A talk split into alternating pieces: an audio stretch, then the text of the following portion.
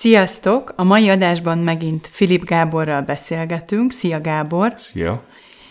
A mai témánk az a fogyókúra, hogy tegyük rendbe ezt a fogalmat, hogy mit is jelent ez, hogy fogyókúra, és az egészséges testösszetétellel kapcsolatban szeretnélek kérdezni.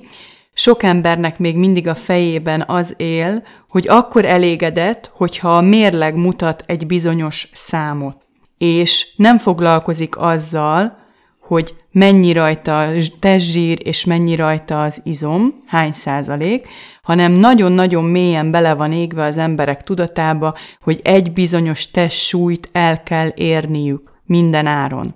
Mit gondolsz erről? Sziasztok! Hát igen, tehát az a baj, hogy itt a fogyókúrát, hogyha meghalljuk, vagy meghallják, akkor mindjárt az jut eszükbe, hogy, hogy itt azonnal a saját ugye a testsúlyára gondol, hogy abból minél jobban le kellene faragni. Na most hát gondoljunk csak bele, hogy ezt egy kicsit fejtsük ki akkor, hogy miről van szó. Tehát először is, hogy ez a súly, vagy amit a mérleg mutat, az abszolút nem nérvadó.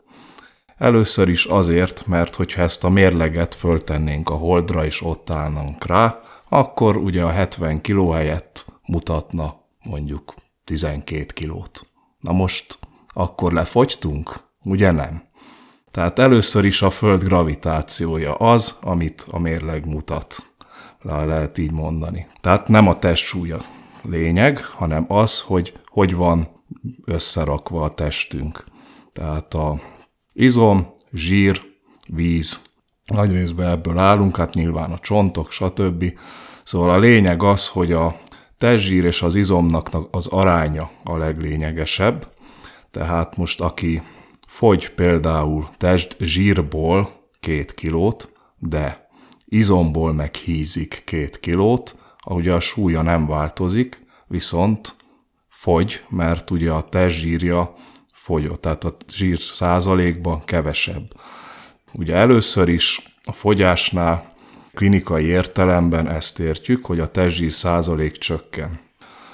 A másik, hogy a testzsírt azt az izommal, tehát az izomzattal tudjuk a leghatékonyabban elégetni, tehát az izomból nem célszerű leadni.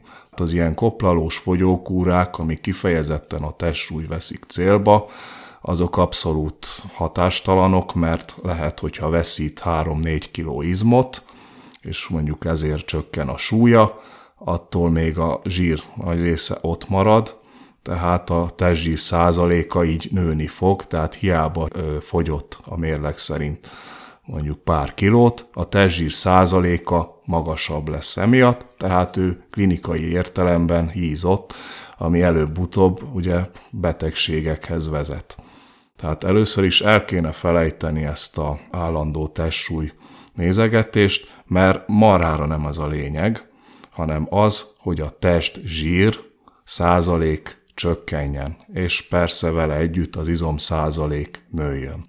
A másik az, hogy az izom fizikai tulajdonsága nál fogva sűrűbb, mint a zsír, tehát nehezebb, úgymond egy ugyanannyi térfogatú izom nehezebb sokkal, mint egy ugyanannyi térfogatú zsír, tehát nem kell megijedni annak, aki rááll a mérlegre és esetleg többet mutatna, tehát centibe biztos, hogy hogyha az izom százaléka nő és a zsír százalék lesz kisebb, akkor a centibe biztos, hogy lejjebb fog menni. Jó? Szóval a testsúlyt felejtsük el.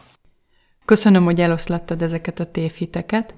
A következő adásban is egy nagyon mély tévhitről fogunk beszélgetni, mégpedig a zsírfogyasztás és a fogyókúra kapcsolatáról. Addig is köszönöm szépen, és hamarosan találkozunk újra, Gábor. Sziasztok! Sziasztok!